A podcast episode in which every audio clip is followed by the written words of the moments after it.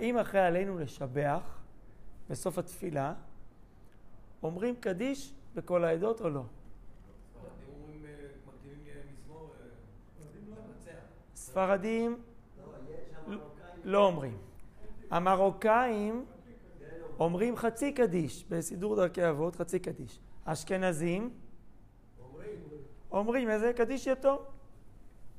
מה הסיפור? הרי רוב התפילה אין הבדל. חוץ ממה שהזכרתי כרגע, אין כמעט הבדלים. רוב התפילה אומרים את אותם קדישים, רק הנוסח טיפה שונה. לא. מה יש בעלינו לשבח? מה אתם אומרים? החיתום. אז למה לא? אז בואו נחשוב לפי הכללים שלמדנו.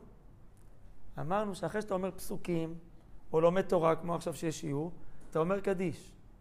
עכשיו אני אשאל אתכם, עלינו לשבח, זה פסוקים מהתורה שבכתב, בעל פה או לא?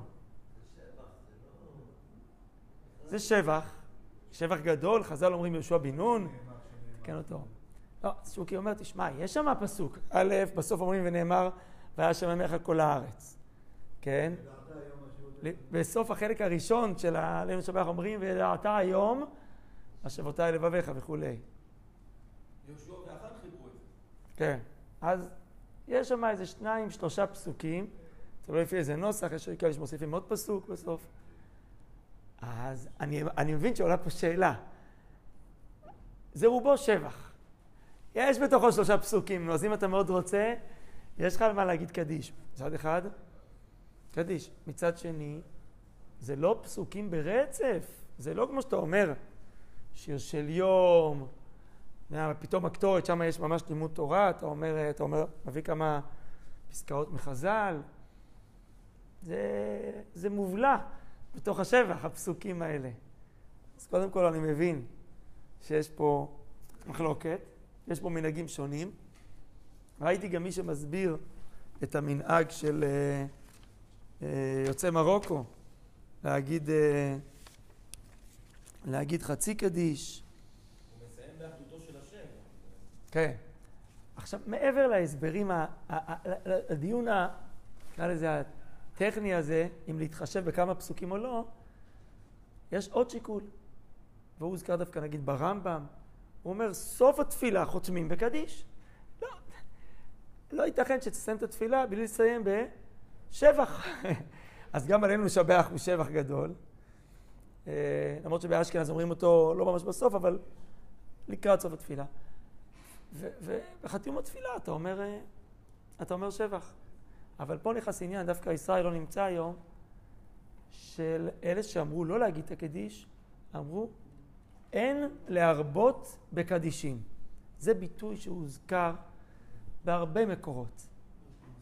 אשכנזים וספרדים, כנראה שהיה מנהג, אולי אתם מכירים אותו קצת גם, שאנשים היו רוצים להגיד קדיש, כי ידעו שזה עילוי נשמה, אז היו באים לא בתפילה, היו באים אה, לפני, אחרי, יושבים, מברכים על איזה כוס מים, מישהו אומר איזה פסוק וחצי, לכו נענה להשם, קדיש.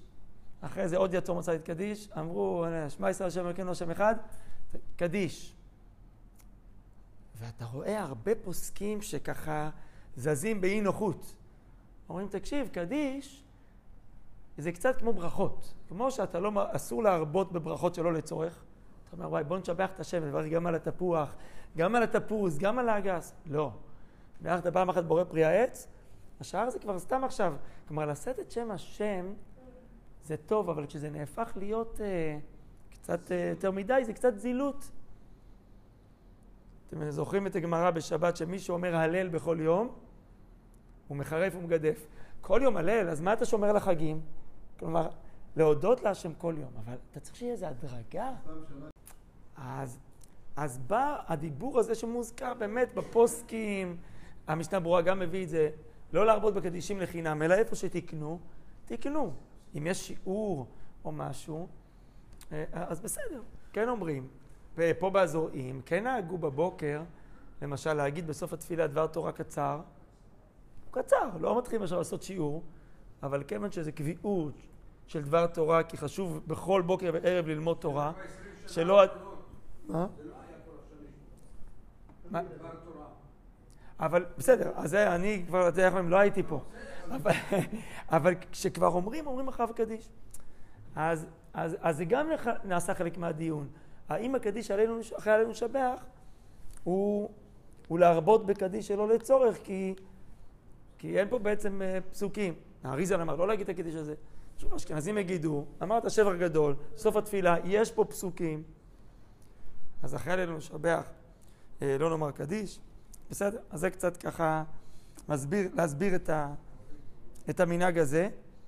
אה, אגב, נראה לי שבנעים זמירות, מה? שבסידורים כתוב, כתובים כמה פסוקים בסוף הנעים זמירות, נכון? וחלק אומרים אותם בשקט, ורגיל, אוי להם רגיל כבר לשיר, מי ימלא לגבוהות השם, ודלג. זה כדי גם שיהיה עוד הצדקה לקדיש, כי זה קצת אומר עלינו לשבח. הנעים זמירות זה שבח נפלא, מלא בשבחי השם. תורה שבכתב, תורה שבעל פה, יש שם המון רמזים לפסוקים, המון. נכון? אבל, אז, אבל אין פסוק מפורש, אז לכן מוסיפים את הפסוקים כדי שזה יסביר את הקדיש שנוהגים לומר אחריו. טוב, יש לנו עד חמש ועשרים. אז בואו נדבר רגע עכשיו, אחרי שדיברנו על קדישים, על אה, קד, אה, אמן, על אה, קדיש שאתה שומע ב, בשידור, בשידור חי. האם עונים אמן? היום זה דבר שיכול להיות בהחלט מצוי, אתה רואה איזה טקס בשידור חי, לא יודע, יום הזיכרון או דברים אחרים, ומישהו אומר שם קדיש. האם אני מותר לי, אני מחויב להגיד אמן, או שאולי אפילו אסור לי, כי מה אתה אומר אמן אם אתה לא באמת נמצא שם?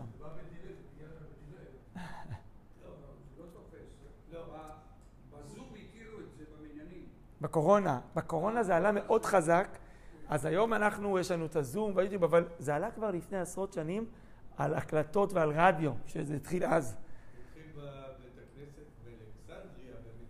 יפה, אז יפה. אמרת, אברהם.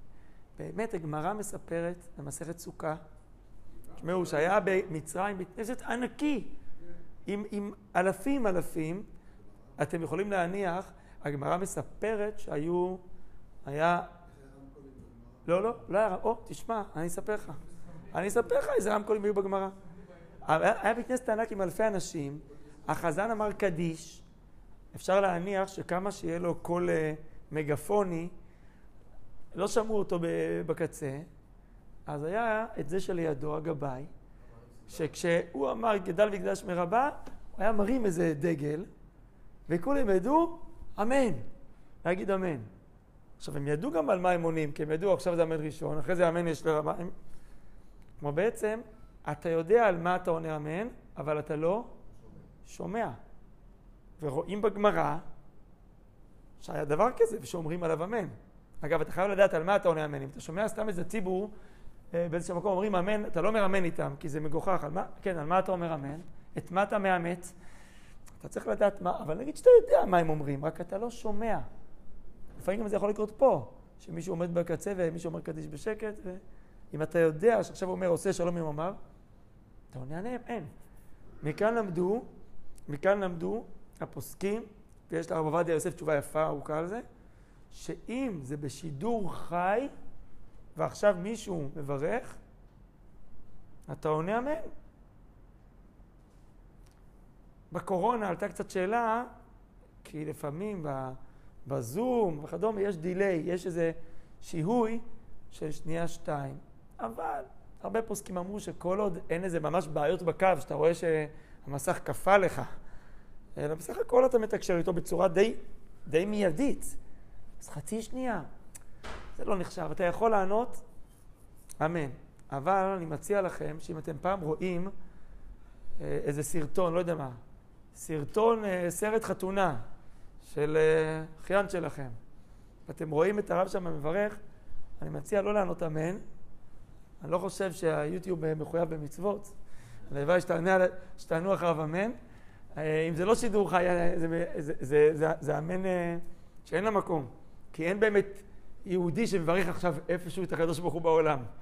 אבל אם זה שידור חי אפשר, אני רק אציין שאתה לא יכול לצאת ידי חובה דרך המדיה. כלומר, מישהו שומע מגילה דרך הזום, אז הוא לא שומע ישירות באמת את הבן אדם, זה כבר uh, מתורגם לגלים שעוברים אליו. לענות אמן, אני שומע יהודי שמשבח את השם, לא, לא משנה איפה בעולם, אני אומר אמן, אני מצטרף. אבל להוציא אותי ידי חובה, זה סיפור כבר אחר.